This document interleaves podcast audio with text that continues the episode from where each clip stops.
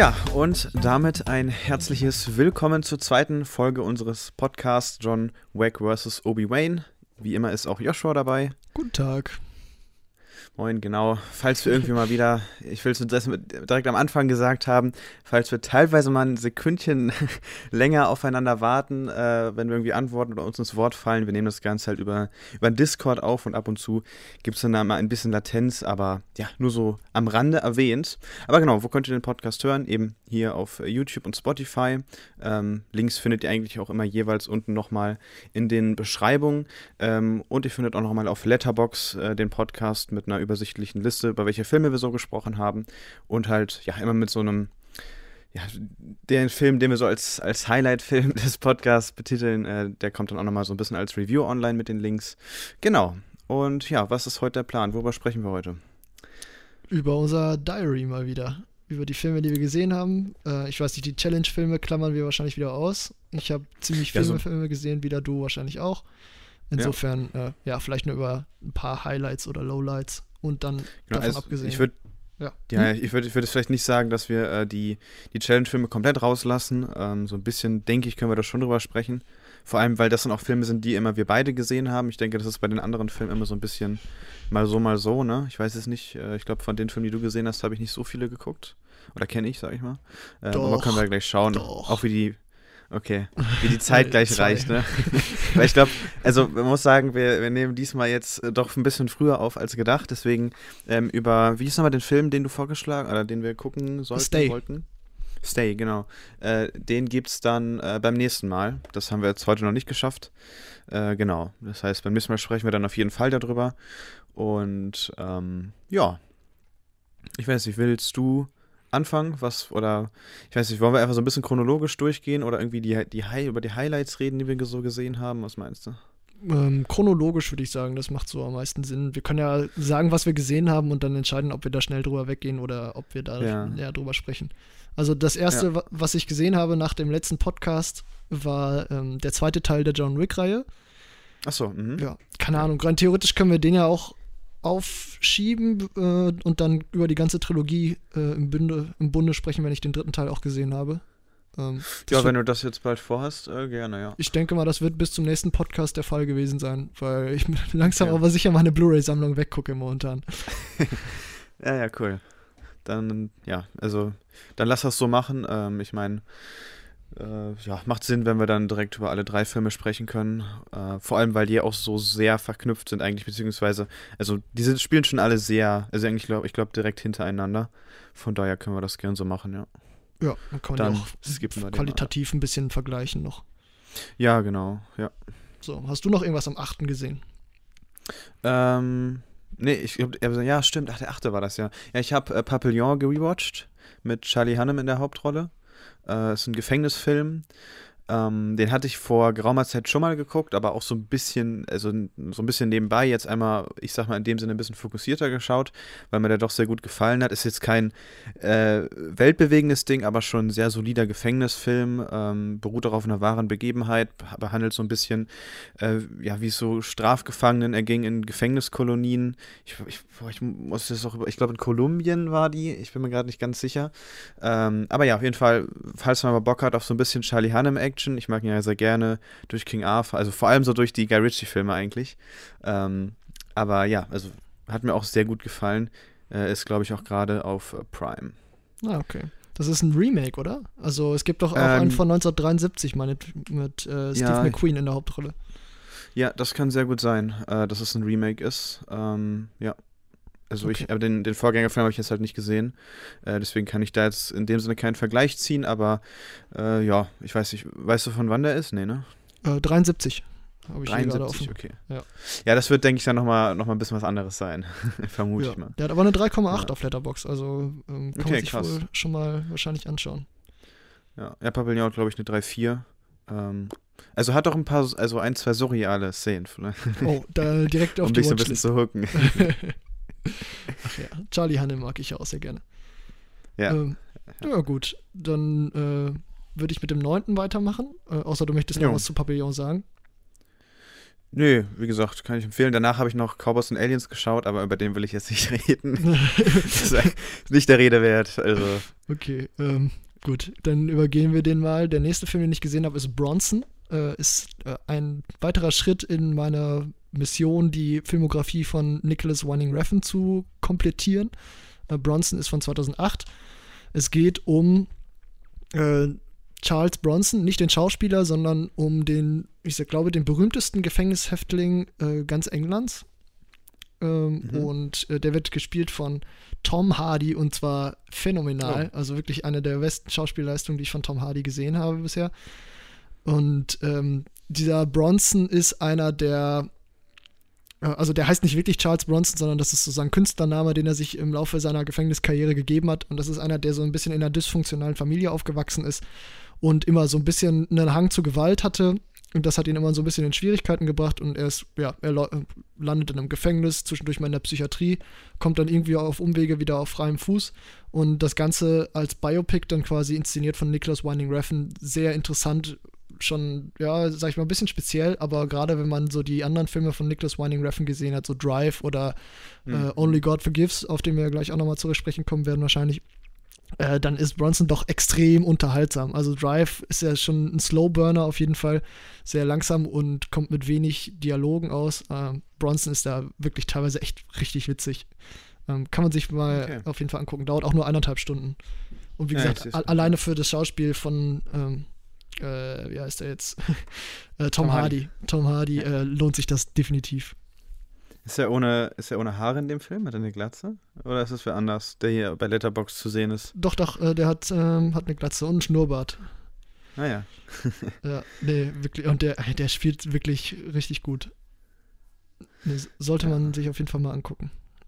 Ja, interessant. Wusste ich gar nicht. Hätte ich irgendwie äh, gar nicht so wahrgenommen, dass da Tom Hardy auch die Hauptrolle spielt. Ähm, den mag ich ja auch sehr gerne. Von daher, ja, ja mal schauen. Ich Passt ja, nicht. Gefängnisfilm, Gefängnisfilm, was ein Übergang. Ja, stimmt. ah, Mist, Überleitung verpasst. Ja, ja stimmt. Ja, äh, also bei mir war, äh, waren die nächsten Filme dann, ich habe jetzt mit Mission Impossible auch nochmal angefangen, werde ich jetzt aber auch nicht viel zu sagen, weil eigentlich haben wir letztes Mal alles, äh, alles drüber gesagt. Äh, ich finde vor allem Mission Impossible 1, was mir da nochmal so ein bisschen mehr aufgefallen ist, ähm, der hält sich, glaube ich, hinten raus für so ein bisschen zu genial, hatte ich so ein bisschen das Gefühl. Ähm, weil es ja am Ende gibt es ja schon nochmal so einen Twist. Aber sonst ist es so ein, so ein 90s-Film durch und durch, so auch alleine, was da so an technischen Gadgets genutzt wird. Ja. Das war mir jetzt die letzten Male gar nicht so sehr aufgefallen, aber das ist schon irgendwie ganz lustig, auch wie das Internet da genutzt wird und so. Hat schon was. Und ja, ich habe die, die Alien-Filme halt zu Ende geschaut. Ähm, und das war halt mit Alien Covenant. Auch ein sehr schwacher Abschluss des Franchises erstmal. Ich weiß auch nicht, äh, wann da was kommt, obwohl man, man muss sagen, nach Prometheus ähm, kam er dann noch erst fünf Jahre später, Alien Covenant. Und ja, mal sehen, ob jetzt auch dann jetzt erst wieder in fünf Jahren der nächste Teil kommt, obwohl das schon nächstes Jahr wäre. Aber ja, also Alien Covenant, weiß ich da, also was mich vor allem an diesem Film so sehr stört, ist, dass halt die alten Filme, selbst von Alien 4, ähm, ich habe jetzt nicht nachgeschaut, aber ich bin mir ziemlich sicher, ähm, dass so selbst ein Alien wie Predator oder vs. Predator, äh, da ist irgendwie das, das Alien, das sieht irgendwie noch handwerklich gut aus, weil das halt, glaube ich, nicht pures CGI ist. Und in Covenant ist es halt am Ende wirklich nur noch CGI. Und also das hat mich einfach nur noch genervt. so ganz kurz runtergebrochen, aber ja, weil die jetzt auch nicht zu ausschweifend werden, weil das eh bald nochmal auf dem Kanal online geht, ein Ranking zu den, zum Alien-Franchise an sich. Ah, cool. Genau. Ja, aber also, also Alien Covenant weiß nicht. Alleine, man merkt auch dem Film halt an, dass er, glaube ich, auch nur die Hälfte des Budgets hatte, was Prometheus zum Beispiel zur Verfügung hatte, weil so dieses coole Aussehen oder diesen coolen Look von anderen Planeten hat er zwar auch noch so ein bisschen, aber ähm, halt lange nicht mehr so, so übertrieben wie in Prometheus, sage ich mal, ne? Also, ja, und keine Ahnung, ist das Problem bei dem nicht auch so, dass er das Alien so ein Stück weit entmystifiziert? Genau, äh, das, das war, hat mich auch mega gestört. Äh, das, also da verstehe ich auch nicht, wieso Ridley Scott gedacht hat, dass es eine gute Idee ist. Äh, aber das kommt auf jeden Fall auch noch dazu. Äh, also ich weiß auch, ich habe mich halt, ich habe die Filme geschaut, ist mich aber da rundherum nicht so viel mit auseinandergesetzt. Aber ich vermute mal, dass Covenant auch Prequel-Filme sind, äh, die dann halt, äh, glaube ich, vor den anderen Alien-Filmen spielen. Ähm, also würde zumindest Sinn machen. Aber also ja, dieses Entmystifizieren hat mir auch halt gar nicht gefallen. Aber ähm, also ja, das ist so ein Film, den, den vergisst man dann einfach und ja, also ich glaube, da war mit dem Film war auch kein wirklicher Alien-Fan äh, Fan so wirklich glücklich, sage ich mal, ne?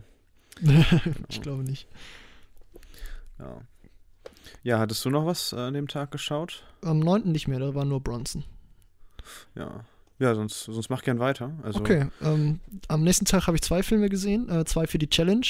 Äh, einmal Fury mit Brad Pitt in der Hauptrolle und dann noch äh, den ersten Teil des, äh, nee, warte, der zweite Teil des Monsterverse, Godzilla halt. Ich glaube, der erste Teil ist Kong Skull Island, oder? Nee, nee, das ist Godzilla tatsächlich. Also, so, ah, okay. ähm, genau. Also ich, Kong Skull Island spielt davor chronologisch, aber der erste Film, der rausgekommen ist, ist Godzilla. Ah, okay, genau, gut zu wissen. Also die Reihenfolge, in der ich diese Filme gucke, ist auf jeden Fall ein äh, bisschen ja, Ganz kaputt. ja. ja. weiß ich, wollen wir über die jetzt reden oder ist das was für den ja, Challenge-Podcast? doch, können wir, glaube ich, machen, weil das vielleicht jetzt auch nicht so die Filme sind, die du highlighten würdest, wahrscheinlich am Ende nee, der Challenge, definitiv oder? nicht. Nee, äh, also die deswegen. sind beide irgendwo im gesunden Mittelfeld. Godzilla vielleicht auch noch ein bisschen weiter unten. Äh, aber ja. fangen wir mit Fury an. Ähm, Fury ist ein Film, der handelt, äh, spielt im Zweiten Weltkrieg, handelt von einer, äh, von einem Panzer, also von, quasi von einer Panzerdivision und ein Panzer davon, der Fury getauft wurde und dessen Crew quasi. Ähm, angeführt wird das Ganze von Brad Pitt. Ähm, und mit dabei sind Shia LaBeouf, glaube ich, und mhm. äh, oh, ich vergesse immer seinen Namen. Ich finde, er ist äh, äh John Bern Berntal ähm, der ist irgendwie in jedem zweiten Actionfilm, den ich sehe, äh, in letzter Zeit die Nebenrolle und ich finde ihn eigentlich immer gut, aber auch irgendwie immer unsympathisch äh, in seinen Rollen. Also er spielt ja auch in Sicario mit. Er ist, glaube ich, auch ein Lieblingsschauspieler von äh, Tyler Sheridan. Ty Tyler Sheridan, genau, auf jeden Fall. Ähm, genau, aber ich mag ihn eigentlich auch mal gerne. Ähm, Shia LaBeouf ist dabei und Michael Pena und äh, genau. Logan Lerman auch noch als ähm, als Jungspund quasi, der neu in diese Panzerdivision reinkommt und ähm, quasi durch, ja, anstelle des Zuschauers so ein bisschen diese menschlichen Abgründe in Fury und genau, er ist so ein bisschen der, der Unschuldige in der, in der Truppe, sag ich mal, ne? Ja, genau, definitiv. Ja. Ja, also ich muss sagen, ich mag Fury total gerne. Ich habe den ähm, sogar erst zweimal gesehen. Okay, ich dachte, ich hätte ihn sogar also, aber ich denke mal, den werde ich mir dieses Jahr auf jeden Fall auch nochmal angucken, äh, weil ich, also ich mag den Cast total gerne. Ich mag äh, die Panzergefechte ziemlich gerne. Was halt so ein bisschen befremdlich ist, sind halt diese fast Lasergeschosse. ja, äh, definitiv. Ne, so, so, ein bisschen Star Wars-esque fast, ne? Genau. Also, es ist halt, weil es halt irgendwie Leuchtgeschosse sind, aber also ich kann mir, also kann sein, dass es früher so war, aber irgendwie, das wirkt halt so ein bisschen ähm, deplatziert und habe ich jetzt so auch vorher noch nicht gesehen gehabt. Ähm, ja, aber sonst darüber hinaus finde ich, ist es ein, ein ziemlich guter Kriegsfilm. Ob es dann jetzt am Ende ein Antikriegsfilm, also wahrscheinlich schon. Ähm, aber ja, also allein Brad Pitt gefällt mir auch. Ich finde von dem Film, also hört man jetzt auch immer nicht so viel, aber ich denke, das ist immer noch mal ein solides Ding, wenn man halt Lust hat auf einen Kriegsfilm aus dem Zweiten Weltkrieg. Ist das, denke ich, immer so ein ganz guter Genre-Tipp. Aber ja, ich glaube, im Genre selbst ist der schon dann doch relativ bekannt, glaube ich. Ja, wahrscheinlich. Also ich mag den Film äh, bis zum letzten Drittel auch extrem gerne. Ich finde den, äh, ich finde vor allem eine Szene extrem stark. Da sitzen die an so einem Tisch äh, gemeinsam mit zwei äh, deutschen Frauen in einer Stadt, die sie gerade eingenommen haben und ähm, tun so quasi so ein bisschen darauf, äh, wie es wäre, quasi jetzt gerade ein normales Leben zu führen inmitten eines mhm. Einer zerbombten Siedlung und ähm, dann kommen an dem Tisch irgendwie so Spannungen auf, äh, zwischenmenschliche Spannungen. Äh, was da genauer vorfällt, möchte ich jetzt nicht verraten, aber äh, das ist so ein Moment, da wird, finde ich, dieser Film richtig, richtig pessimistisch und sehr äh, niederschmetternd. Ich finde das wirklich die stärkste Szene im gesamten Film. Ähm, alleine dafür finde ich, find ich äh, lohnt sich das, den Film anzusehen. Äh, ja, für mich zerstört das Ende nur halt irgendwie kom komplett diese pessimistische Stimmung, weil das dann irgendwie, keine Ahnung, so ein Patriotenblödsinn wird, der, äh, der dann, ja, weiß ich, es wird dann einfach zu amerikanisch. Das fand ich vorher halt erfrischend, äh, aber dann am Ende fällt er dann doch auf die gängigen Tropes äh, zurück des Amerika gegen Deutschland, Zweiter Weltkriegsfilm. So ein bisschen auch das Problem, ja. das ich mit Soldat James Ryan habe. Ja, also, also ich sag mal so, mir ist es jetzt die letzten zwei Male, äh, hat es mich jetzt nicht gestört. Ich bin da, denke ich, aber auch auf jeden Fall weniger äh, ja, empfindlich, sage ich mal. Ja. also wir haben beide ja unsere Schwachstellen. Ja, äh, aber also ja, kann ich schon nachvollziehen, aber ich müsste es, also ich habe ihn das letzt, letztes Jahr, vor einem Jahr geschaut äh, und wie gesagt, man hat in der Zeit wieder so viel geguckt. Ähm, ja, aber also vor allem, was, was ich an dem Film auch mag, ist eigentlich auch die Musik. Die ist jetzt auch kein Mega-Highlight, aber äh, die höre ich mir auch, oder den Soundtrack höre ich auch ab und zu immer mal wieder ganz gerne rein. Ähm, aber was auf jeden Fall, äh, was man auf jeden Fall nochmal erwähnen muss, dass halt der Regisseur irgendwie David Ayer ist und dass es irgendwie so Fury ist. Einer seiner, also ich finde End of Watch gut und den Film gut und sonst hat er eigentlich echt, ja, glaube ich, nicht so viel Gutes gemacht. Äh, unter anderem auch Suicide Squad. Und ja. jetzt der neue, ganz neue Film soll ja auch richtig scheiße sein. Tax Collector, ähm, ne? Ja. Ja, irgendwie sowas. Ähm, ja. Ha hast du Bright gesehen? Nee, aber der soll ja auch ein Totalausfall sein. Der ist. Vielleicht ja. irgendwann mal bei ganz viel Langeweile. Guckt man da mal rein, aber ich. Ja. Äh, jetzt so in nächster Zeit erstmal nicht. Nee, der ist auch irgendwie super pessimistisch irgendwie. Das erwartet man gar nicht bei Will Smith in der Hauptrolle, aber. Ähm, Und du hast ihn gesehen? Ich, ich habe ihn gesehen, ja, vor, vor okay. Jahren mal mit der Familie, weil wir dachten, ja, Will Smith ist ja eigentlich immer lustig, Actionfilm, äh, wirkte so, ja, wirkte ganz unterhaltsam, ist aber ähm, tatsächlich scheiße. nee, mu muss man nicht gesehen haben, aber wenn man, auch, ja, wenn man dringend die Filmografie von David Ayer komplettieren möchte, dann kommt man da natürlich nicht drum rum. Und den gibt es auf Netflix. Ist eine Netflix-Eigenproduktion, glaube ich. Oder zumindest ein ja, eingekaufter genau. Film. Ja. Ja, aber kann ich keinen empfehlen, glaube ich, die das zu komplementieren, die Filmografie. Ich denke, da gibt es andere Regisseure, äh, wo man das lieber machen kann, sage ich mal. Ja. Fury ähm, kann man ja. übrigens auch auf Netflix gerade gucken. Ähm, Stimmt, genau. Der ist auch schon ewig lang auf Netflix. Also, der war schon vor zwei Jahren gefühlt, oder noch länger. So ein Dauerbrenner da, glaube ich. Hoppala. Ja. ja. und Godzilla war ja ein anderer Film. Ähm, fand ich, ist mit einer der besten Filme aus dem, aus dem Monsterverse, weil er noch der rundeste ist, sicherlich auch ein bisschen äh, sehr militarisiert. Aber ja, also, also zum Beispiel, so meine Lieblingsszene aus dem Film ist zum Beispiel, wo Godzilla auf dem Flughafen, ähm, ich glaube, auf ein, auf ein Flugzeug tritt oder so und wo er dann so, so ich weiß, welche Szene ich meine. Ähm, so Flughafenszene Godzilla, das findet man auch, auch direkt auf YouTube. Die habe ich mir auch zweimal angeschaut, als ich mir den das letzte Mal angeguckt habe, weil die Szene, finde ich, so brachial war. Ja. Ähm, aber also ist natürlich insgesamt nicht das beste Gesamtpaket, wie es halt üblich ist für einen Monsterverse-Film. Es hat halt seine guten Monster-Momente, es sind zwar wenig Godzilla, dafür lernt man das aber auch so ein bisschen mehr zu schätzen oder es bleibt was Besonderes, dass man eben Godzilla sieht. Ähm, aber natürlich so das, was drumherum ist, ist maximal okay, ne? Ja, das stimmt. Ähm, also ich fand den auch äh, okay, aber ich find, fand bis jetzt alle Filme des Monsterverse maximal okay. Ähm, da gab es jetzt für mich kein großes Highlight, abgesehen natürlich von der Monster-Action. Äh, falls irgendjemand äh, Tipps hat, wie man einen Subwoofer gut vom Boden entkoppelt, äh, immer her damit in den Kommentaren.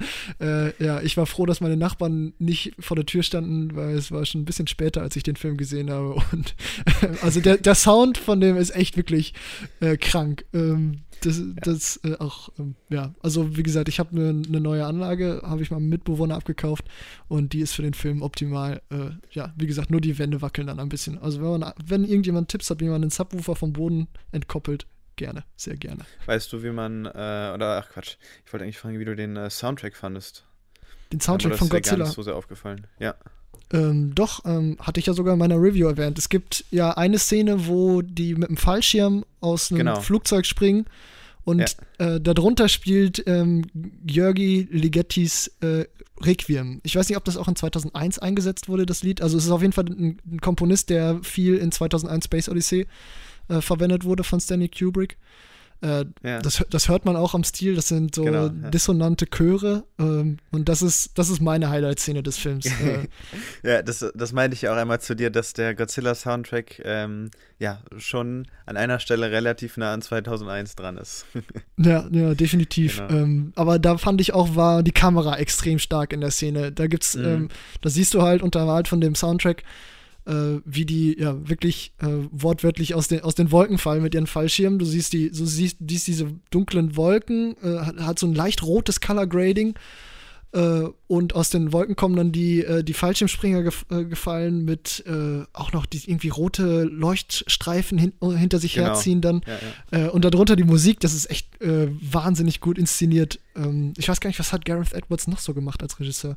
Ähm, oh, das weiß ich gar ah, nicht. Ah, Rogue One. Ah ja. Hm? ja. Ja, passt.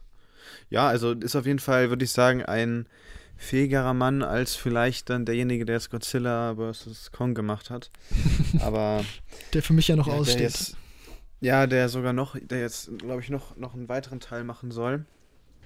Ähm, aber ja, gut, ähm, lassen wir das. Ich meine, Godzilla ist auf jeden Fall, wenn man Bock hat auf, auf Godzilla-Action, äh, ist das, denke ich, ein guter Kompromiss. Man muss halt so ein bisschen leben können. Oder ein bisschen damit leben können, dass es halt auch viele Szenen gibt, äh, die einem jetzt nicht so zusagen, wie dann zum Beispiel die Fallschirmszene zum Beispiel. Ne? Ja, ja, ja, genau. ja, ähm, genau. Also ich hatte dann noch äh, Good Time gesehen. Äh, das ist auch ah. ein Film, der jetzt schon relativ lange auf meiner Watchlist war. Ich war aber auch so ein bisschen, ja, also ich habe so viel Gutes über diesen Film gehört. Ähm, dass meine Erwartungen dann, glaube ich, so exorbitant hoch waren. Äh, also ich fand ihn nicht schlecht, aber ich fand ihn halt dann überraschend durchschnittlich oder so überraschend knapp überdurchschnittlich, sage ich mal. Hm. Ja, ähm, als ich den gesehen hatte, hatte ich auch extrem hohe Erwartungen. Ich, wir haben ihm jetzt beide im Endeffekt dreieinhalb gegeben, glaube ich. Ähm, also ich finde, äh, das ist ja der erste Film der Safdie-Brüder, die ja danach eigentlich erst wirklich bekannt geworden sind mit Uncut Gems, ähm, einer mhm. Netflix-Produktion mit Adam Sandler. Ähm, und ähm, ja, also keine Ahnung, Good Time ist natürlich auch immer noch extrem stressig. Äh, das ist ja so ein bisschen das, was die beiden Regisseure auszeichnet. Ähm, diese extrem dichte Atmosphäre, dass es wirklich extrem spannend ist das Ganze, finde ich, haben die aber in Uncut Gems nochmal auf die Spitze getrieben. Ja, ähm, ja visuell, finde ich, nehmen die beiden Filme sich nicht viel. Auch Filmmusik technisch sind die beide auf einem ähnlich starken Level. Ähm, ja, ja also äh, auf jeden Fall vom, vom Look denke ich auch. Also ich, vielleicht war ich auch einfach bei Uncut Gems nicht so tiefenentspannt, wie als ich jetzt Good Time geguckt habe. Weiß nicht. Bist ähm, du bei dem ähm, tiefenentspannt? Ja, nee, ich war eigentlich schon, also ja, ich, ich habe irgendwie, ich glaube, ich hatte Uncut Gems irgendwann geguckt, wo ich dann, äh, wo ich eigentlich vorhatte, für eine Klausur zu lernen oder so. das, das ja nicht unbedingt besser gemacht. Da gab es dann noch das schlechte Gewissen mit rein. Ja, ja, genau, das war nicht so gut. Jetzt, jetzt bei Good Time hatte ich jetzt gar nichts irgendwie, was ich so zwingend machen musste oder so. Ähm, ja, aber auf jeden Fall äh, ein, gut, ein, gutes Ding, was man mal machen kann, ne, die Filmmusik. Ähm, also es ist, glaube ich, nicht so, also ich kann verstehen, warum du die magst. Ist jetzt aber, glaube ich, für mich halt nicht ganz so outstanding, sage ich mal. Ähm, ja, Robert Pattinson überzeugt halt wieder ähm, in seiner Rolle auf jeden Fall, ne? Definitiv. Also. Ähm. Und ich muss sagen, den, den Twist, das wollte ich noch fragen, ähm, fandest du den, also es gibt ja diesen Twist, wovon im Vorhinein so gesprochen wurde, ich war so ein bisschen enttäuscht von dem Twist, weil ich will nicht sagen, dass ich ihn vorausgesehen habe, aber ich bin so, vielleicht weil ich auch so ein bisschen zu sehr erpicht darauf war, dass es irgendeinen Twist gibt, habe ich mir auf jeden Fall vorher schon gedacht, dass das sein könnte. Ähm, hast, du, hast du das irgendwie kommen sehen oder? Äh, tatsächlich habe ich gar nicht mehr in Erinnerung, dass es da einen Twist gab jetzt gerade. Ja, so ein äh, Mini-Ding. Also, da wird dann auch immer, also ich finde, da wurde mir halt so ein bisschen. Das wurde so aufgebauscht, ähm, meinst du, durch. Äh, ja, ja, genau. Ich fand, weil das war im Endeffekt halt. Ja, ich will das nicht verraten, aber es hat halt. Ja. Also, es gibt keinen ja. Twist, Leute. Es gibt keinen Twist. Es gibt einfach keinen Twist, genau. Schaut euch diesen Film nicht an in der Erwartung, einen Twist zu sehen, sondern. Genau. Es ist ähm, einfach nur Stress. Genau. Meldet euch für eine Klausur an und dann einen Tag vor der Klausur guckt diesen Film. und danach Uncut Gems. Äußerst unangenehm, ja. ja, und dann, ich hatte dann, also den, im Doubleheader habe ich dann, oder ich weiß gar nicht, ich glaube, ich habe Good Time sogar in der Nacht geguckt. Ähm, Und dann am Achso, wollen wir nächsten vielleicht Tag- noch kurz sagen, Good Time findet man Ach so. auf Amazon Prime und Godzilla findet Ja. man auf Netflix. Wollte ich jetzt noch kurz Ja, einschieben. so, sorry. Ähm, Wir haben uns noch gar nicht gesagt, worum es großartig geht, aber also, es ist halt einfach eine stressige Story mit Robert Pattinson, ich denke mal. Ähm, Ja. muss man jetzt denke ich auch nicht ganz so, so viel zu sagen.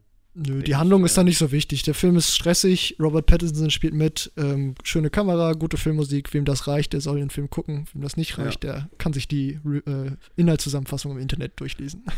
Genau. Ja, ich hatte dann an, am Tag oder am Abend äh, dann noch Star Trek 2 geguckt, ähm, der dann auf einmal wieder ganz anders war. Ich glaube, so, so Star Trek 1 könnte dir vielleicht sogar auch noch irgendwo gefallen, au außer er ist ja auch zu langweilig.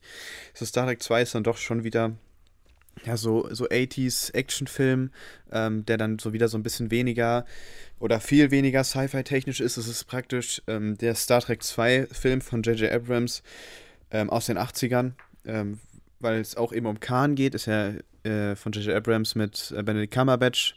Jetzt in Star Trek 2 von damals logischerweise nicht, aber es ist halt eigentlich genau die Story, die wir hier auch wieder erzählt bekommen.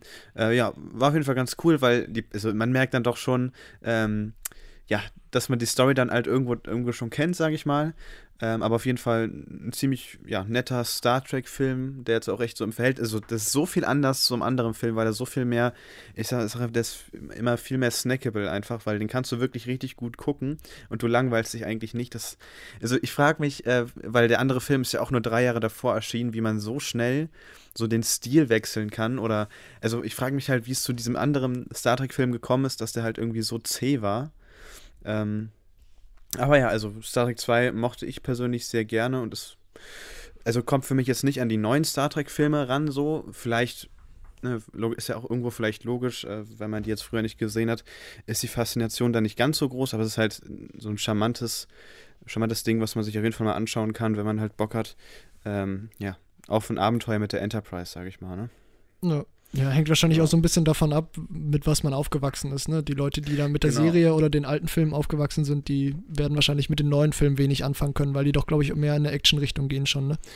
Ja, genau. Ähm, obwohl ich jetzt auch nicht ganz weiß, also wo man ja vor allem immer so viel nachsagt, dass es so philosophisch ist, ist ja vor allem diese Picard-Serie mit äh, Stewart. Ähm, so, Patrick mhm. Stewart heißt er, glaube Ja, ich, ne? genau, Patrick Genau. Stewart. Da, äh, da wird das ja immer sehr viel nachgesagt. Also jetzt, weil die Serie, ach Quatsch, die Filme ähm, behandeln, oder ist mit der Crew aus den 60ern. Das ist eine Serie von, äh, ich glaube, 66 bis 68 oder irgendwie sowas ungefähr um den Dreh. Äh, um die Crew geht's. Und da weiß ich jetzt nicht, wie philosophisch das damals war, aber kann auch gut sein, dass es da das eine oder andere gab. Und äh, ja, da sage ich aber auch gleich nochmal was zu, zu der zu der Serie. Ich habe ja noch zwei weitere Star Trek-Filme geschaut. Ah. Ähm, ja, und sonst an dem Abend habe ich mir noch Alien vs. Predator angeschaut, den ersten Teil. Ähm, ich muss mal, also man muss ja, wenn ich jetzt Paul Wes Anderson sage, ist es ja falsch. Das ist ja Paul W. S. Paul, genau, Paul W.S. Ja. Anderson. Genau, der hat den ja inszeniert. Ähm, ja, man, man muss sagen, überraschend, es kommt überraschend viel Alien-Feeling auf bei dem Film. Also, auch wenn es echt viele Trash-Szenen gibt und es insgesamt auch einfach ein miserabler Film ist, so, ich, fand, es ist nicht der schlechteste Film im Alien-Franchise. Also, ich fand den besser als Covenant und auch besser als Alien 4. Aber ja, es ist halt, ne, warum gibt man so ein Projekt überhaupt diesem Regisseur in die Hand? Äh, Verstehe ich nicht. Äh, irgendwie Und- wird er wohl immer noch an Projekte kommen. Ich weiß nicht, wie finanziell erfolgreich seine Filme sind. Also irgendwie ja, die sind er halt ja leider, glaube ich, ziemlich bekommen. erfolgreich. Äh, der hat ja auch äh, diese Zombie-Filme da gemacht. Wie heißen die nochmal? Resident den Evil. Namen. Ja, genau. Die sind ja, glaube ich, finanziell immer gar nicht so schlecht gewesen. Auch, auch beide Alien vs. Predator-Teile waren okay an der Kasse, glaube ich. Ähm, ich hab, kann ja ganz kurz abhaken, weil ich auch im Alien, nee, doch, im Alien-Ranking habe ich, glaube ich, fünf Minuten über Alien vs. Predator 2 abgerantet. äh, den habe ich mir auch angeschaut, der ganz furchtbar. Also. Okay, das heißt, du möchtest hier äh, nicht weiter drauf eingehen. Nee, das, das habe ich schon zu Genüge getan, denke ich. Also, es ist halt Schwarzbild, der, der Film. Mehr ist es nicht. Gut. Er Also, ist halt nicht nur rein storytechnisch scheiße, sondern er ist so dunkel, dass du in einigen Szenen einfach nichts erkennst. Und da muss man sich dann fragen, wer gedacht hat, dass das, also an sich von der Story, wer dachte, dass es eine gute Idee ist und wer dann am Ende sagte, ja, lass einfach alles schwarz machen, damit man die schlechten Effekte nicht sieht oder, also sowas Dummes, wirklich, das ist ganz schrecklich. äh, Gut, also wer da, wer da jetzt schon Geschmack dran gefunden hat und mehr davon hören möchte, wie Jascha Filme zerreißt, der darf sich dann das Ranking angucken. Ja, wer, wer Bock hat auf einen Trash-Film, kann sich den angucken. Die sind auch beide auf Netflix, beide Teile. Ähm, ja, aber empfehlen kann ich es nicht. okay. Ähm, das heißt, wir sind jetzt beim 11., ne? Ja, ja, ja. Grob, Gut, genau. dann äh, am 11. habe ich gesehen ähm, einen Film von Bong Joon-ho, Bong Joon-ho, Bong Joon-ho, ähm, mhm, Regisseur von Parasite unter anderem, ähm, ja wahrscheinlich dadurch jetzt vor allem auch bekannt geworden, ähm, aus dem Jahr 2009. Äh, in Mother, achso, habe ich den Titel schon gesagt? Ja, ne? Mother. Mother ja, heißt sein, aber jetzt auf jeden Fall. Gut, ähm, also ein Film von Bong, Bong Joon-ho, Mother heißt der von 2009, äh, ist ein äh, Mystery Thriller, äh, eigentlich eine ja, ganz klassische Bong Joon-ho ähm, koreanische Mystery Thriller Produktion, wenn man das so sagen kann, ähm, spielt so ein bisschen mit den Genre-Konventionen. Äh, ich sag kurz, worum es geht. Ähm, es geht um einen äh, geistig beeinträchtigten Jungen, sage ich mal, ähm, und seine Mutter. Äh, und eines Tages wird in dem Dorf, in dem die beiden leben, ähm, ein Mädchen ermordet und der Sohn wird ja, von der Polizei verhaftet äh, unter dem Verdacht, dass er den Mord begangen hat. Und seine Mutter begibt sich dann auf die Suche nach dem wahren Mörder beziehungsweise nach den Beweisen äh, für die Unschuld seines, ihres Sohnes. Ja, so viel zu der Story. Ähm, ja, sehr koreanisch, ähm, sehr, sehr verworren. Ja, geht einmal quer durch alle Genres, hat nur drei für Yasha deplatzierte Kung-Fu-Kicks. ähm, aber ist wahrscheinlich von den Filmen von Bong Joon-ho, die ich bisher gesehen habe, am ehesten der noch in die Kerbe Memories of Murder ähm, steckt. Mhm, okay, also ja. lässt sich so am ehesten mit dem vergleichen. Ja, also ich habe mit der letzten Mal darüber gesprochen, über Memories of Murder. Nö, Kann sein, oder? Ich über, weiß, den, oder? Nee, über den hatten wir noch nicht gesprochen. Okay, oder wir haben darüber geschrieben dann, ne? Ja, genau. Ja, ich, also ähm. was, ich habe auch Memories of Murder gesehen. Ich musste aber auch nochmal schauen, weil ich war damals, glaube ich, so ein bisschen überfordert mit dem Ding. Ähm, und ich fand halt zum Beispiel diese Kung-Fu-Kicks alle völlig komisch. Also ich konnte damit gar nichts anfangen irgendwie. Ich dachte ich so, was Spaß. soll das denn? ähm, ja. Aber vielleicht würde ich es jetzt nochmal anders einordnen, wenn ich ihn jetzt gucken würde. Ja, an das koreanische Kino muss man sich, glaube ich, echt irgendwie noch so ein bisschen gewöhnen. Also, hm. also ich glaube, wenn das, wenn das so der erste oder zweite koreanische Film ist, den man sieht, kann man da schon so ein bisschen, ja, ich will nicht sagen verstört sein, aber schon so ein bisschen irgendwie aus den Sehgewohnheiten gerissen, weil die ja schon Filme ja doch auf vielen Ebenen fundamental anders machen, als man das aus USA und aus Europa gewohnt ist. Ähm, aber allein dafür lohnt es sich. Also und auch dafür wird da ja das koreanische Kino sehr gefeiert eigentlich. Ja, ja, ich denke auch. Also vor allem halt für diesen sehr wilden Genre-Mix dann immer wieder, ne? Ja, genau. Ähm, Mother kann man ansehen auf Mubi gratis und auf allen mhm. anderen Plattformen zum Ausleihen und Kaufen. Ja. Und du hattest zwei geguckt oder nur einen? Achso, nee, genau. Ich hatte noch einen zweiten geguckt, äh, Only God Forgives, äh, den ich gerade schon angeteased ah, hatte. Ja. Mhm. Ähm, ähm, das ist der vorletzte Film, glaube ich, den Nicholas Winding Refn gemacht hat. Oder Winding Refn. Ich weiß nie, wie man ihn ausspricht. Der ist ja Däne. Ich weiß nicht, ob man Winding oder Winding sagt. Äh, bin ich immer ein bisschen verwirrt. Ähm, ich sag einfach mal ähm, Winding Refn. also ja. ist, ist äh, der Nachfolgefilm nach Drive ähm, ein Film, bei dem er, glaube ich, ähm, als Regisseur auch ein bisschen zu kämpfen hatte. Es gibt auch eine Dokumentation ähm, über, über den Film quasi und darüber, wie ja, Nicholas Winding Refn quasi, oder Niklas Winding Refn, ähm, ja, quasi mit sich selbst gehadert hat, quasi diesen Druck, den Erfolg von Drive irgendwie zu wiederholen und so. Und ich glaube, er ist auch ein sehr perfektionistischer Regisseur, Regisseur ähm, was man, ja, was man vor allem bei Drive, finde ich, auch sieht. Der ist schon sehr perfektionistisch gefilmt, finde ich. Ähm, ja. An sich ist Only God Forgives wahrscheinlich gerade deswegen eher unbeliebt. Also ich glaube, es ist sein schlecht bewertetster Film auf Letterbox mit einem knappen 3,0. Äh, und äh, Nee, der, der hat, eine, hat eine 3,0 auf jeden Fall. Hast äh, du dem nicht 4,5 gegeben? Oder? ja, es ist mein Lieblingsfilm von Nicholas Winding Refn. Okay. Äh, dieser Film, der Film ist wirklich komplett bescheuert. Ähm, der ist, also Drive hat ja eine Handlung. Äh, Only God Forgives hat Ansätze von einer Handlung. Es geht um, äh, wieder um Ryan Gosling. Äh, der heißt Julian in dem Film, hat einen Boxclub in Thailand ist quasi ausgewandert aus den USA und äh, lebt mit seinem Bruder in Thailand. Und eines Tages äh, vergewaltigt sein Bruder eine Minderjährige und der Vater dieser Minderjährigen tötet ähm, den Bruder. Und Okay. ähm, daraufhin fährt dann die Mutter von, ähm, von Julian, also von Ryan Gosling, äh, fährt dann nach Thai äh, Thailand und sagt, sagt ihm quasi, sie ist, glaube ich, auch irgendwie der Kopf einer Gangster, äh, Gangsterfirma. Was, das weiß man aber nie so genau. Es ist alles so ein bisschen nebulös, das Ganze. Man weiß eigentlich nicht, wer steckt hier mit wem unter einer Decke und so. Aber es ist auch so ein bisschen surrealistisch. Und sie sagt ihnen auf jeden Fall, komm, finde den Typen und bring ihn um. Er ist aber eher so auf dem Trip so, nee, äh, eigentlich hat er sich mit seiner Mutter überworfen. Äh, unterschwellig ist er aber vielleicht auch irgendwie sexuell von ihr angezogen. Es ist super weird, dieser Film. Wirklich komplett weird. Ähm, und genau, dann entfaltet sich das Ganze irgendwie so ein bisschen. Äh, ja. Und es kommt zu viel Blut. Es gibt einen, einen Cop äh, in Thailand, der irgendwie so ein, so ein Supercop ist, der immer mit einem Katana, Katana durch die Gegend läuft, dass man nicht sieht, bis er es dann irgendwie hinter, seiner, hinter seinem Rücken hervorzieht und dann den Leuten die Hände abschlägt. Äh, und der Film ist halt zur Hälfte auf Englisch und zur Hälfte auf Tha äh, Thailändisch, was aber überhaupt nicht äh, wichtig ist, weil von, dem, von den eineinhalb Stunden, die der Film geht, gibt es wahrscheinlich nur knapp sieben Minuten Dialog. Der, also das, was, Was? Es, was es in Drive gibt an, an Slowburner, an Zähigkeit und an, sag ich mal, ruhigen, wenig Dialogen, das treibt Raining Reffen mit Only God Forgives nochmal komplett, wirklich komplett auf die Spitze. Äh, und ich liebe es. es, ist, also es ist objektiv wahrscheinlich nicht sein bester Film. Es ist, aber ich, ich würde schon sagen, der ist underrated. Ich finde ihn underrated. Es ist kein Guilty Pleasure, ich finde ihn underrated. Okay. Ja, hört sich sehr äh, außergewöhnlich an, auf jeden Fall. Ja. Nee, mu musst du auch mal gucken. Also ich kann nicht dafür garantieren, dass du den magst, aber äh, Ja. der dauert auch nur eineinhalb Stunden. Also ist auch schnell weggeguckt. Äh, in hattest du gesagt, gibt's den? Äh, hatte ich noch gar nicht gesagt, aber so. den gibt's auf Mubi tatsächlich nur. Okay, also, ähm, okay. aber auch ein Mubi Prime Channel. Ich weiß nicht, ob du den schon mal abonniert hattest. Ähm, ja, doch, ich glaube schon, aber. Ja, Ja. also ich meine jetzt auf der, auf der, ich habe man hat gerade noch so viel zu gucken, sage ich mal.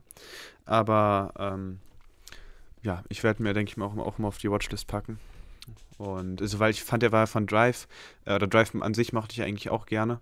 Oder sehr gerne. Ähm, deswegen, ja, also ich, so, wie, so von dem, was du jetzt erzählt hast, glaube ich jetzt nicht, dass der da so für mich rankommt. ja, wahrscheinlich Aber nicht. ähm, ja doch, eine Chance geben kann man den, denke ich mal, auf jeden Fall. Ja, sehr gerne. Also, wer immer sich den ansehen möchte oder gerade von meiner Beschreibung irgendwie ansatzweise Lust hatte auf den Film, ähm, ist wieder sehr Ja. neonfarben. Also, Drive war ja schon sehr neonfarben und Only God Forgives Ja, ist noch neonfarbener. Es ist wirklich alles so ein bisschen wie mit Ahornsirup übergossen. Alle bewegen sich in Zeitlupe, als würden sie durch Ahornsirup sich bewegen. Und es ist halt auch irgendwie in dem gleichen Color Grading. ja, nee, ähm, lohnt sich. Also, finde ich, also, ich finde den wahnsinnig gut. Ja, ähm, genau, ich habe äh, dann noch den nächsten Star Trek geschaut, den dritten. Ähm, war okay, der ist wieder, das ist jetzt so der, der zweite Teil, aber irgendwie einfach in, in schlechter, sag ich mal. Und leider auch ohne den coolen Sci-Fi-Ansatz vom ersten Teil. Also ja, einfach irgendwo ein noch gerade so okayer Film aus den 80er Jahren, also Actionfilm halt, ist halt in Ordnung. Ähm, es ist aber auch nicht so mega der Rede wert, wie gesagt. Also man sagt ja auch irgendwie bei Star Trek immer, ähm, dass jeder zweite Film gut ist. Äh, also es passt halt wirklich genau, äh, weil der vierte ist dann wieder besser, aber da komme komm ich dann gleich nochmal zu. Ähm, ich weiß nicht, äh, hast du an dem Tag noch, noch mehr gesehen? Weil ich hatte tatsächlich jetzt dann an dem Tag nur Star Trek 3 geschaut. Äh, ich habe Lawless gesehen an dem Tag. Ah, okay. Ja. Ja, aber den können wir auch sprechen, weil das wird, denke ich, den macht es ja auch, aber ist wahrscheinlich auch kein Riesen-Highlight in der. Nö, für mich, also auf jeden Fall kein Highlight. Ich, ähm, also der ist ja von John Hillcoat auch. Äh, Mhm. Und ich, ähm, also den anderen Film von John Hillcoat hattest du mir ja für die Challenge auch vorgegeben, The Road. Äh, Mhm. Den fand ich auch besser ähm, als, ähm, äh, wie heißt der jetzt? Lawless, Lawless, genau. ja. Also bei The Road ist es wahrscheinlich, dem hatte ich ja jetzt auch dreieinhalb gegeben. Äh, bei dem ist es aber wahrscheinlich, dass er im Rewatch dann auch auf die vier hochrutscht. Äh, der hatte, Ja. hat im Nachhinein auf jeden Fall noch einiges an Wertschätzung bei mir dazu gewonnen. Ähm, und bei Lawless ist es eigentlich eher andersrum. Also ich fand den, ich fand den äh, direkt danach fand ich den eigentlich ganz gut. Äh, das liegt aber vor allem an dem, äh, an dem Extra auf der Blu-ray. Das fand Mhm. ich irgendwie, das hat- mir den Film irgendwie nochmal in Retrospek äh, Retrospektive nochmal ein bisschen aufgewertet. Äh, ja, genau. Und das hat sich dann so nach einer Nacht drüber schlafen und nach dann noch mehr Nächten drüber schlafen dann wieder so ein bisschen relativiert. Ja, so ganz kurz, Lawless ist im Endeffekt, sind die amerikanischen Peaky Blinders ähm, und dann jetzt weniger auf dem Glücksspiel, ähm, als halt dann auf dem illegalen Alkoholbrauen. So, also darauf beruht dann so ein bisschen das Vermögen äh, der Familie, um die es hier geht. Äh, Tom Hardy auch in der Hauptrolle, Shia LaBeouf. Oder ja, Tom Hardy in der Hauptrolle. Nee, also der Shia Cast hat auf jeden Fall. Genau, Shia LaBeouf ist die Hauptrolle. Tom Hardy ähm, spielt mit äh, Jessica Chastain, äh, Danny DeHaan. Also schon ein äh, Guy Pearce. Also der Cast hat es auf jeden Fall richtig in sich. Ähm, ja, ist halt ich, ich sage immer, das ist eine leicht unterdurchschnittliche Peaky Blinders Folge, finde ich. ähm, das stimmt. Ja. ja. Also. An sich, also den kann man gut gucken, finde ich. Äh, ist jetzt nicht langweilig. Ich finde, Guy Pierce ist ein bisschen zu sehr Christoph Waltz in dem Film. Mhm, Vor allem ja. am Anfang fand ich das irgendwie so ein bisschen, ja, bisschen merkwürdig und dann im Nachhinein des Films wird er so auf Krampf so extrem böse gemacht. So, keine Ahnung, so von wegen, äh, Leute mit Teer übergießen und so. Das kann natürlich sein, dass das wirklich Prakti ähm, Praxis war damals. Ähm, so, das hat, da hat ja alles so ein bisschen den Hintergrund der Prohibition in den USA, in, so Ende der 20er. Ja. Ähm, ja, keine Ahnung, fand ich ein bisschen over the top, ähm, aber auch trotzdem unterhaltsam. Ja, also das auf jeden Fall. Also ist dir die Kameraarbeit irgendwie aufgefallen? Weil, also ich habe zumindest nicht. jetzt so im Kopf, dass ich sie beim zweiten, also beim, beim zweiten Mal schauen, irgendwie so ein bisschen, hat mir das sehr, sehr, also wenn man überlegt, dass es für, einen Cast ist, fand ich irgendwie die Kameraarbeit ähm, sehr, sehr TV-mäßig. Ja, also ist mir irgendwie... nicht so aufgefallen, aber kann ich auch nochmal drauf achten, falls ich den nochmal gucke. Ja, ja also ich werde mir, ich weiß nicht, ob ich ihn dieses Jahr nochmal, wahrscheinlich nächstes Jahr oder so, also nochmal gucken werde ich auf jeden Fall, jetzt nur nicht unbedingt so schnell, weil ich habe, glaube ich, halt letztes Jahr zweimal geguckt. Aber ja, wir ein solides Ding, wenn man Bock hat auf so ein bisschen Gangster-Action mit Tom Hardy und Shia LaBeouf, äh, dann macht man damit aber trotzdem nichts falsch, würde ich sagen. Nö, auf gar keinen Fall. Ist ein, ja. ja, kann man gut gucken. Ja, ich hatte dann noch hier The Sixth Sense geguckt, zum ersten Mal tatsächlich ah, erst. Ja. Und du, du wusstest, das, du kanntest das Ende noch nicht. Also du, du wurdest auch noch nicht irgendwie Genau, also, also, ja, ich wurde leider gespoilert, dass es einen ah. Twist gibt durch die so, Reviews. Ja, okay.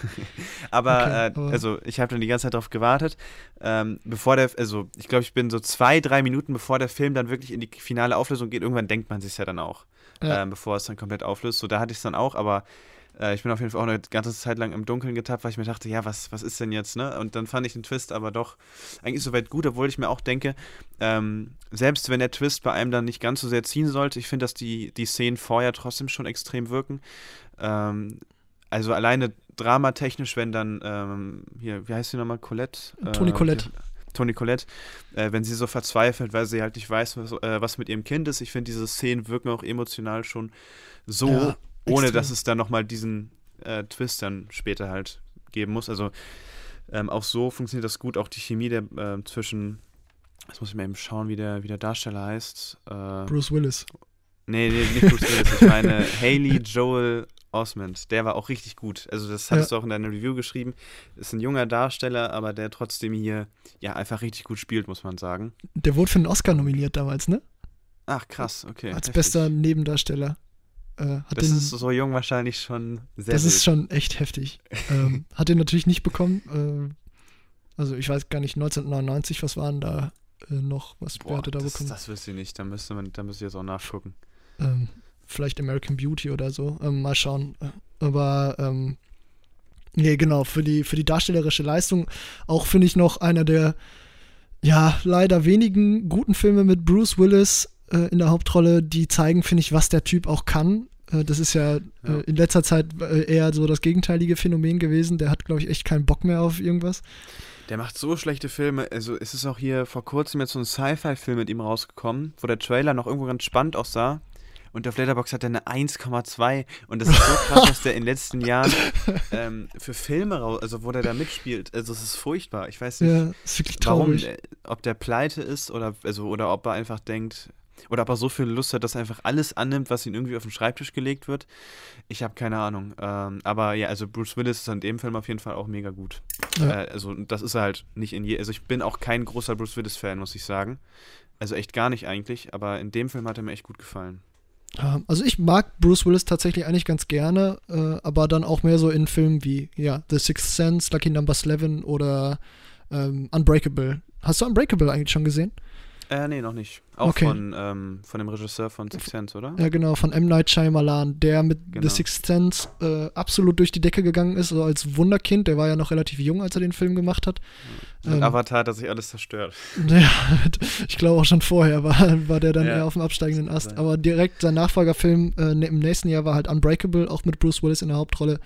Äh, ja. Auch echt, auch ziemlich gut. Ähm, ja, kann man sich auf jeden Fall auch sehr gut angucken. Ähm, The Sixth Sense war ja auch auf mehreren Ebenen, äh, glaube ich, sehr bewegend, äh, nicht bewegend, aber sehr, ähm, sehr die Filmlandschaft verändernd, weil der, glaube ich, so, der erste mh. Film war, wo man nichts über das Ende verraten durfte. Also quasi der erste ah, Film, wo dann so Spoiler-Gefahren aufgekommen sind. Quasi, das war vorher gar nicht so krass, sondern äh, quasi so, so ein Film, wo man gesagt hat, wenn du das Ende verraten bekommst, dann macht der Film nur noch halb so viel Spaß. Ja ja, ja. Ja, wie gesagt, also kann man, kann so sein, aber ich, ja. Also auf jeden Fall ist es cooler, wenn man es nicht weiß. Äh, das auf jeden Fall. Ja. Ja, äh, dann, was war bei dir so an dem Tag? Äh, das war, das war der 13., ne? Ja, genau. Ähm, am 13. habe ich Brasil gerewatcht. Ah, okay. Ja. ja äh, auch einer meiner Lieblingsfilme, der ein bisschen bisschen schwächer fand ich war als beim ersten Mal. So beim, äh, also vor dem Rewatch hatte ich überlegt, ob ich ihm 5 gebe äh, na, im Nachhinein und dann aber gab es doch ein paar Dinge, die mir nicht mehr so ganz gefallen haben. Ja, also ich finde das auch nicht schlecht, aber ist halt irgendwo nicht so ganz mein Filmgeschmack, würde ich sagen. Äh, ja. Aber ich habe ihn auch erst einmal gesehen, äh, beziehungsweise einmal zur Hälfte und irgendwann dann nochmal ganz. äh, würde es auch nicht ausschließen, dass ich den vielleicht äh, nochmal dann auf dem Beamer zum Beispiel habe ich auch noch nicht gesehen, dass ich ihn da nochmal gucke. Ähm, ja, also es ist halt irgendwo was, was, was sehr Spezielles, aber ähm, also ich denke mal, so, so dein Geschmack trifft es genau und ja. ist auf jeden Fall, wenn man den noch nicht kennt, ein Geheimtipp, würde ich sagen. Definitiv. Ähm, warum der jetzt für mich im Nachhinein ein klein bisschen schlechter war, war, fand ich, dass das, ähm, also die Geschichte ist ja schon sehr verworren und sehr ausgeklügelt. Und, und um dann am Ende auf den Punkt zu kommen, äh, also das Ende finde ich ist absolut fantastisch, aber um dann am Ende äh, da anzukommen, wo er ankommen möchte, muss das Drehbuch so ein paar Abzweigungen nehmen und da unter anderem eine ja sehr, finde ich, konstruierte Liebesgeschichte einbauen. Beziehungsweise mhm. nicht konstruiert, aber die Liebesgeschichte, finde ich, kommt so von von 0 auf 100, äh, also man kennt das ja irgendwie, er umwirbt sie und sie möchte erst gar nichts von ihm wissen und dann am Ende sind sie aber trotzdem zusammen und diese, diese Wendung äh, passiert bei Brasil quasi zwischen zwei Szenen äh, und fand ich, das fand ich absolut, äh, ja, keine Ahnung, das finde ich einfach irgendwie komisch. Ja, ja, das, das, ist halt, das war doch auch diese Szene dann, wo er dann ähm, sich vorstellt, dass er ein Superheld ist und sie irgendwie rettet und so, ne? Ja, genau, das war halt immer so sein, sein Träumen quasi von ihr und dann irgendwann trifft er sie wirklich und sie ja. ist aber eher nicht so gehypt von ihm. ja, nee, also viel mehr muss man nicht wissen. Ja. Gerne angucken. Ähm, genau, ich habe noch an dem Tag Mission Impossible 2 geguckt, äh, aber also ich kann eigentlich nur sagen, ich bin jetzt dann am Ende doch bei den zweieinhalb geblieben. Also, weil, also es ist schon wirklich scheiße, es ist richtig kacke. Ähm, ich musste auch echt mehrmals sehr lachen bei dem Film, weil es halt so bescheuert ist. Aber er hat halt irgendwo den Unterhaltungswert, sage ich mal, äh, dann doch irgendwo noch hochgehalten. Also wenn man davon dann nicht abgefuckt ist und es lustig findet, kann, hat er schon irgendwo was. Und ganz am Ende, die allerletzten Szenen, äh, wo es dann in die Verfolgungsjagden geht, ist dann die Action nicht gut, aber also für Mission Impossible Verhältnisse ähm, aber Auch dann halt irgendwo. Ist nicht gut. Okay, äh, genau, aber die ganze Story ist. Ja, die, die Story ist ultra, ultra der Bullshit. Äh, das Getour um äh, Tandy Newton heißt sie, glaube ich. Ähm, boah, also es ist schon, schon ätzend. Ähm, also ich, ich gebe dem Film auch kein Like in dem Sinne, aber so, ja, zweieinhalb Sterne äh, ist noch so genau gerade auf der Grenze. Vielleicht, ich kann aber auch verstehen, wenn man irgendwie zwei, anderthalb Sterne gibt. Also es ist einfach, ja, kein, kein guter Film. Und äh, also allein dieses, dieses Slow-Mo, was sich da immer einbaut, wirklich, warum? Es ist so, so, so furchtbar. So peinlich. Es ist ja genau, peinlich trifft es eigentlich echt gut. Das ist halt echt, echt sehr peinlich, ja. ja. Aber ähm, ja, ich würde uns überleiten einfach direkt zum nächsten Film. Achso, nee, ich habe an dem Tag noch einen gesehen. Achso, sonst mach das gerne, ja. Ähm, ja. Nee, ich habe am 13. noch Sexy Beast gesehen. Ähm, ja, ein Film, finde ich, den du dir auf jeden Fall angucken solltest, wenn man so auf Filme wie Brügge sehen und sterben oder Lucky Number 11 oder so steht, also so auf so äh, gut ausdialogierte, also Gangster, Gangster-Thriller mit guten Dialogen steht. Ähm, die, also äh, dann sollte man sich den Film auf jeden Fall angucken. Ist ein Film von Ben äh, Kingsley. Mit Ben Kingsley, genau. Von Jonathan Glazer, äh, der vorher, nee, nachher. Es ist sein Debütfilm, der nachher irgendwann Under the Skin gemacht hat, einer meiner absoluten Lieblingsfilme. Ich glaube so auf Platz 1 oder 2 okay, würde ich den mittlerweile setzen. Ben Kingsley ist absolut gut in dem Film. Schöne Dialoge. Ray Winston äh, auch stark. Äh, sehr spannend. Eineinhalb Stunden, nicht mal eineinhalb Stunden lang. Äh, super snackable. Richtig guter Film das letzte, was ich von Jonathan Glazer nach äh, Under the Skin erwartet hätte, auf jeden Fall, weil der okay. auf jeden Fall eher, sag ich mal, weniger durch seine Dialoge punktet, würde ich sagen, ja. also Under the Skin, weil der eigentlich kaum Dialoge hat. Ähm, sind aber beides extrem gute Filme. Sehr unterschiedliche, aber extrem gute Filme. Ich freue mich auf Birth. Ja, spannend. Ja, ähm, ich habe mir oder habe mir auch ähm, einen Film angeschaut von einem Regisseur, den ich sehr gerne mag. Jetzt auch eigentlich erst seit kurzer Zeit. Und zwar von Taylor Sheridan oder Taylor Sheridan. Ich weiß nicht Sher so Sheridan, glaube ich. Ta Ta ja? Taylor Sheridan, glaube ich. Sheridan. Sheridan. Ja, äh, und zwar den neuesten, Those Who Wish Me Dead, der ist äh, jetzt ja vor kurzem erst auf, also jetzt nicht mehr vor kurzem, wenn der Podcast online geht, ähm, aber der ist halt auf HBO Max gestartet. Und ach, ja, also jetzt auch so, wenn ich im Nachgang über diesen Film nachdenke, frage ich, also das ist halt, er ist jetzt nicht schlecht, obwohl er sich, also ich finde das gerade krass, der geht ja auch absolut in den Sturzflug. Auf Letterbox ist inzwischen bei einer 2.9, glaube ich, angekommen. Ich denke, das wird auch noch weiter runtergehen. Ähm, ja, es ist, also, weil man halt irgendwie so viel erwartet, vor allem nach, wer es mit dem Namen nichts anfangen konnte, das ist eben derjenige, der auch Wind River gemacht hat, der in Sicario äh, das Drehbuch geschrieben hat und auch bei ähm, Hello Highwater mitgeschrieben hat oder auch hauptsächlich geschrieben hat. Er war so, also denke ich mal, mit der tragende Kopf dahinter. Und dann kommt halt so Those Who Wish Me Dead mit also es ist halt einfach was ganz anderes. Es ist irgendwo, viele sagen, es ist so ein 90s-Thriller, kann ich jetzt nicht so viel zu sagen, weil ich da zu wenig gesehen habe. Mm, es ist aber halt, also es ist irgendwo ein solider Thriller, aber es fehlt halt so das, diese Sentimentalität, die man aus Wind River jetzt vielleicht von ihm kennt. Die Figuren sind jetzt alle nicht so ganz ähm, krass rausgearbeitet, wie man das äh, von ihm gewohnt ist. Und dann kommen halt dazu so Computereffekte. Es geht halt in Those Who Wish Me Dead, das spielt halt in Amerika, äh, in so, einem, so einer Waldregion, wo es auch öfter zu Waldbränden kommt. Ist, man sieht halt auch öfter mal dann den Wald brennen oder so und das sieht halt alles so sehr mitbudgetmäßig aus. Äh, es gibt auch so, das hatte ich schon wieder völlig vergessen, ähm, irgendwie so Szenen, äh, wo die irgendwie über ein Feld rennen, wo gerade Blitze einschlagen. Äh, und du musst dir überlegen, wie, wie gering die Wahrscheinlichkeit ist, dass du vom Blitz ge getroffen wirst. Und Angelina Jolie wird im Film gleich zweimal vom Blitz getroffen. Also das ist halt irgendwo, das ist halt super bescheuert. Und ich frage mich so, warum? Also, also wenn man das alleine, wenn man diese zwei Szenen, wo sie da getroffen wird, einfach rausgelassen hätte, wäre es irgendwie schon so viel besser, weil das dann irgendwie so komisch drüber wirkt. Ja, und das ist man halt irgendwie einfach äh, nicht gewohnt. Und ich weiß nicht, also ja, wie gesagt, ich glaube, es ist, es ist solide, aber man hat halt so hohe Erwartungen, denke ich, äh, dass es dann einfach bei vielen nicht reichen wird. Und ja, wie gesagt, ich hatte eigentlich vorhin mir es relativ früh noch mal ein zweites Mal anzuschauen, aber ich weiß nicht, ob wir den dann jetzt bald schauen. Äh, ja, wahrscheinlich gerne machen. im Kino oder so, falls er dann rauskommt. Ja, wir können halt, wie gesagt, also wenn ihr kommt, ist ja das HBO Max Abo noch da, könnt wir den theoretisch auch gucken.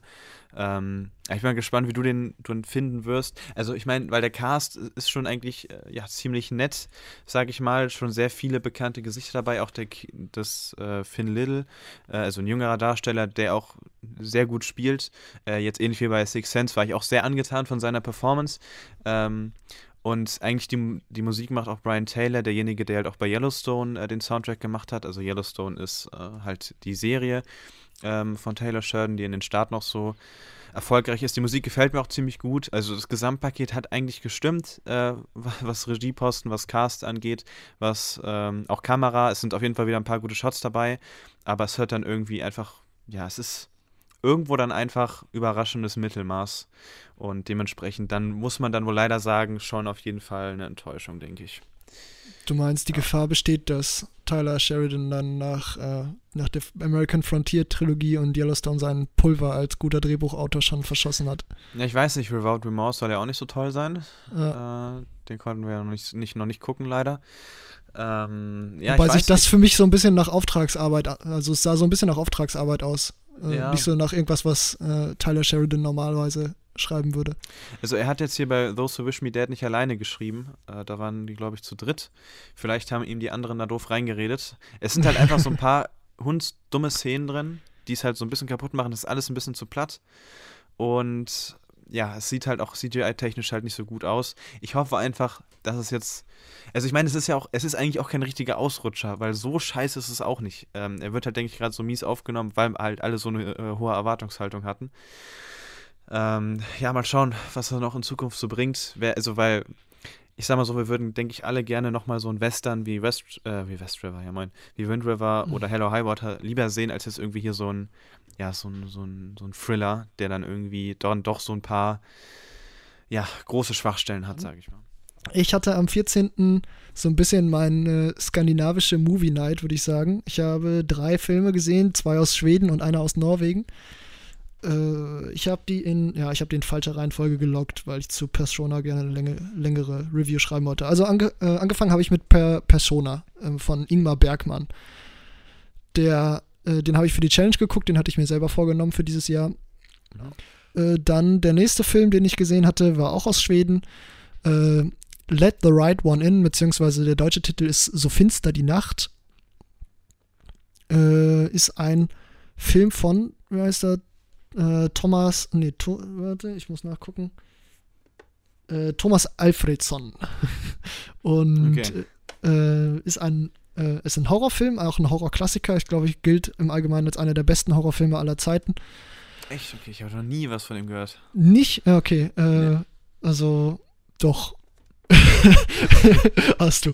Nein, äh, Nein. Film, der, der Film ist so, alle Leute, die denken, dass Twilight die beste Vampirromanze aller Zeiten ist, die sollten sich diesen Film angucken. Äh, nach, nach Let the Right One In hatte ich irgendwie richtig Bock auf äh, ja, Horror, Coming of Age Gemix, äh, Gemixe und da ist so mein Lieblingsfilm, mein Go-To-Film in dem Genre eigentlich so ein bisschen äh, ein norwegischer Film, der heißt Thelma oder Thelma, äh, wenn man es Englisch aussprechen würde, richtig ist Thelma. Ja, genau. Ich fand ihn jetzt im Rewatch ein klein bisschen schlechter, weil das, was bei dem Film gerne kritisiert wird, ähm, ist so ein bisschen der dritte Akt, der die ersten beiden so ein kleines bisschen entmystifiziert, beziehungsweise vielleicht ein bisschen zu sehr in ein in, ins Detail geht, so mit Sachen, die man, die man gerne wissen kann, die den Film jetzt nicht komplett zerstören, aber die so die nicht, ich sag mal, das hätte der Film nicht gebraucht. Es ist ein bisschen, äh, bisschen zu viel. Ja, ja. entmystifizieren ist meistens nie gut. Ja, ist sehr, seltener gut. Also es entmystifiziert das Ganze nicht wirklich, also es ist jetzt wahrscheinlich nicht so wie bei Alien Covenant, aber ich finde, das hätte nicht sein müssen. Aber der Film ist trotzdem ja. noch ziemlich gut. Also es kann auch sein, dass er am nächsten Rewatch wieder viereinhalb bekommt. Okay, ja gut. Stimmungssache. Ja, ja. So, ja, das spielt dann, immer viel rein. Äh, gut, sollen wir dann jetzt zu Ad Astra überleiten? Ja, genau, ganz kurz. Ähm, ja, also haben wir beide auch im Kino gesehen, oder? Ja, zwar schon. nicht zusammen, aber ja, genau. Ich finde, habe den jedes Mal besser gefunden. Äh, jetzt, wo ich ihn geguckt habe, äh, weil man vielleicht auch also dann immer mit einer anderen Erwartungshaltung reingeht, äh, weil so beim ersten Mal, weiß nicht, hat man im Vorhinein, wurden dann so Vergleiche zu Interstellar oder irgendwelchen anderen großen Space-Filmen gezogen. Ist halt, wie Vegas, äh, also es ist halt ein sehr sentimentaler Film, äh, irgendwo mit, mit vielen schönen Bildern, mit einem guten oder einem sehr guten Brad Pitt. Und ja, also extrem also, guten Brad Pitt. Genau, extrem guten Brad Pitt. Und also ich muss mir auch nochmal anschauen. Ähm, ich habe ihn, glaube ich, jetzt erst zweimal gesehen, aber ich fand ihn echt beim zweiten Mal schon irgendwie so gut, auch im Verhältnis jetzt so zum Kinobesuch. Da fand ich ihn halt so ganz gut, okay, so irgendwie. Ähm, ja, aber ich, also, das ist schon eigentlich, denke ich, ein, ein, ziemlich guter Film.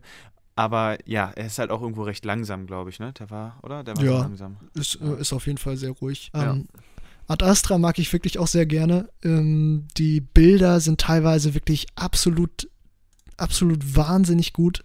Äh, vor allem auf dem Mond finde ich, es gibt eine Verfolgungsjagd auf dem Mond, äh, über in, in so Mondbuggies und die ist ja. wirklich krank gut inszeniert. Die sieht man auch schon im Trailer. Also das ist auf jeden Fall somit das Highlight des Films auf mhm. jeden Fall. Ja, oh, und ähm, ja, vor allem auf dem Mars, äh, da ist so, ich sag mal, ist so sein Charakter so ein bisschen in so einer Wandlungsphase. Und da, das spiegelt sich so ein bisschen auch in der Bildsprache wieder. Das ganze Color Grading auf dem Mars ist so ein bisschen rötlicher. Äh, die Bilder sind auch absolut fantastisch. Ähm, ja. ja heut, heute von heute mal ist ein, ein, großartiger Kameramann. Auf jeden Fall, wenn der Oscar damals nicht an Roger Deakins gegangen wäre, was, was auch. Ja, genau. Also ja. Roger Deakins war jetzt keine schlechte Wahl für 1917, aber das ja. ist halt auch echt richtig gut. 1917 war natürlich schon eine ganz, ganz, ganz krasse Konkurrenz dann, was Kamera angeht. Ja, ja definitiv. Ja, ja ich habe äh, auch einen Space-Film geschaut, Star Trek 4.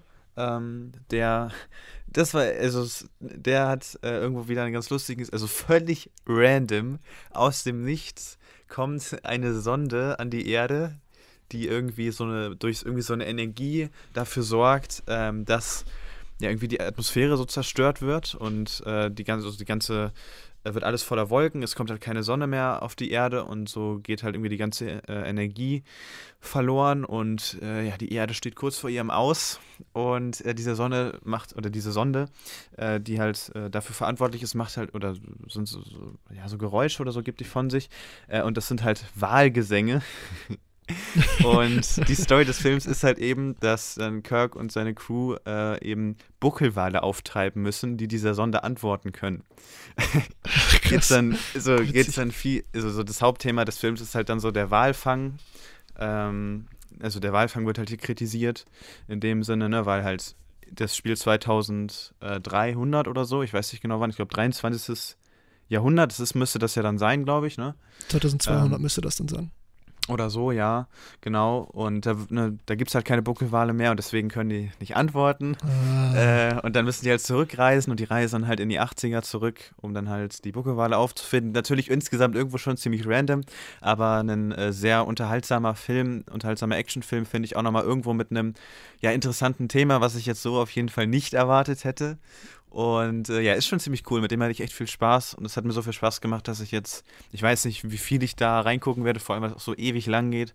Aber ich will in diese alte Serie zumindest auch mal so ein bisschen reingeschaut haben, äh, weil ja vor allem Star Trek 1 ähm, direkt mit der Crew startet, wie sie schon, also es ist keine Origin-Geschichte, der erste Teil, sage ich mal, sondern das, diese, die ganze Vorgeschichte gibt es halt nur in Form der Serie, die in den 60ern gelaufen ist. Und ja, also hat auf jeden Fall extrem viel Spaß gemacht und hätte ich, äh, sage ich mal, äh, so nicht erwartet. Ähm, ja, kann ich auf jeden Fall nur empfehlen, falls man da mal Bock hat. Ähm, obwohl ich halt auch denke, äh, schadet nicht, die anderen Filme vorher gesehen zu haben, weil die auch alle sehr nah aneinander anknüpfen.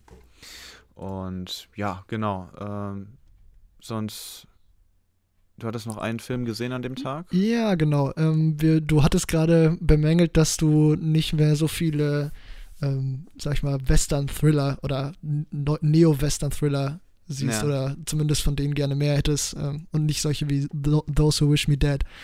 Ähm, empfehlen kann ich dir dann an dieser Stelle Nocturnal Animals. Äh, ist ein Film von Tom Ford, heißt der Mann, glaube ich. Ja, Tom Ford. In der Hauptrolle Jack, äh, Jack Gyllenhaal oder Jack Gyllenhaal, ah, ich oh, weiß okay. es nicht. Äh, und Amy Gyllenhaal. Adams. Äh, und Michael Shannon. Das sind so die drei Hauptcharaktere. Netter Cast auf jeden Fall. Sehr, sehr netter Cast. Ist auch ein sehr netter Thriller. Ähm, ist extrem spannend, richtig gut inszeniert. Es geht um ja, äh, Amy Adams, die äh, Kunstkuratorin äh, ist, also quasi Kunstausstellungen äh, organisiert und ähm, hostet gewissermaßen. Und die eines Tages ein Manuskript von einem Buch bekommt von ihrem Ex-Mann. Ähm, der Ex-Mann wird gespielt von Jake Gyllenhaal dementsprechend. Und äh, dieses Manuskript verarbeitet so ein bisschen die ähm, vergangene Beziehung zwischen den beiden. Und was wir sehen, ist quasi eine parallel erzählte Handlung aus dem, was äh, eigentlich drei Handlungsstränge, das, was sie quasi erlebt, das, was in dem Buch passiert, was sie quasi liest, und dann noch Erinnerungen von ihr an die Beziehung mit äh, Jake Gyllenhaal. Das Ganze ist so eine Mischung aus Meta-Beziehungsdrama, ja, ähm, einem Psychothriller und keine Ahnung. Äh, ja, sehr spannend. Nur zwischen den also, beiden. wusste gar nicht, dass ich dann ja, also, weil ich immer das Gefühl hatte, ich kenne von Gildenhall jetzt fast alles. Aber das ist ja dann doch schon nochmal so ein Ding, was man sich auf jeden Fall angucken sollte. Ja. Das Einzige, was ich da so ein bisschen zu kritisieren habe, ist die Message, die dann am Ende, ja, über die sollte man vielleicht lieber nochmal nachdenken, bevor man dann vorbehaltlos sagt, das ist ein absolutes Meisterwerk. Ähm, also ich äh, muss zu meiner, ich sag mal, Schande gestehen, direkt als der Film vorbei war, erster Eindruck war für mich viereinhalb Sterne. Okay. Ähm, Und jetzt ist es so, also knapp, gegeben, ne? Kna knappe viereinhalb Sterne, vielleicht starke vier Sterne. So ein bisschen Promising Young Woman mäßig, so, mhm. so ein bisschen dazwischen. Also jetzt nicht, dass der Film ist wie Promising Young Woman, aber so ein bisschen das Gefühl, gebe ich da jetzt vier oder viereinhalb. So ein bisschen hin und her gerissen. Äh, und dann habe ich aber auf Letterboxd so ein paar andere Reviews geguckt und da gibt es auch ein paar sehr negative Reviews und ich finde, die haben auf jeden Fall einen Punkt, äh, was mir so ein bisschen den Spaß an dem Film ein klein bisschen verdorben hat. Mhm. Aber ich finde, da, da sollte man seine äh, ja, Augen vor verschließen, ist jetzt äh, hart gesagt. Aber ich finde, man sollte da auf jeden Fall mal einmal drüber nachdenken, bevor man dann sein äh, abschließendes Ur Urteil über den Film äh, fällt. Also man kann den, man kann den großartig finden, das, äh, da habe ich kein Problem mit. Und ich glaube, die Message, die der Film jetzt am Ende überträgt, ist bestimmt auch nicht so gemeint, wie sie am Ende vielleicht rüberkommt.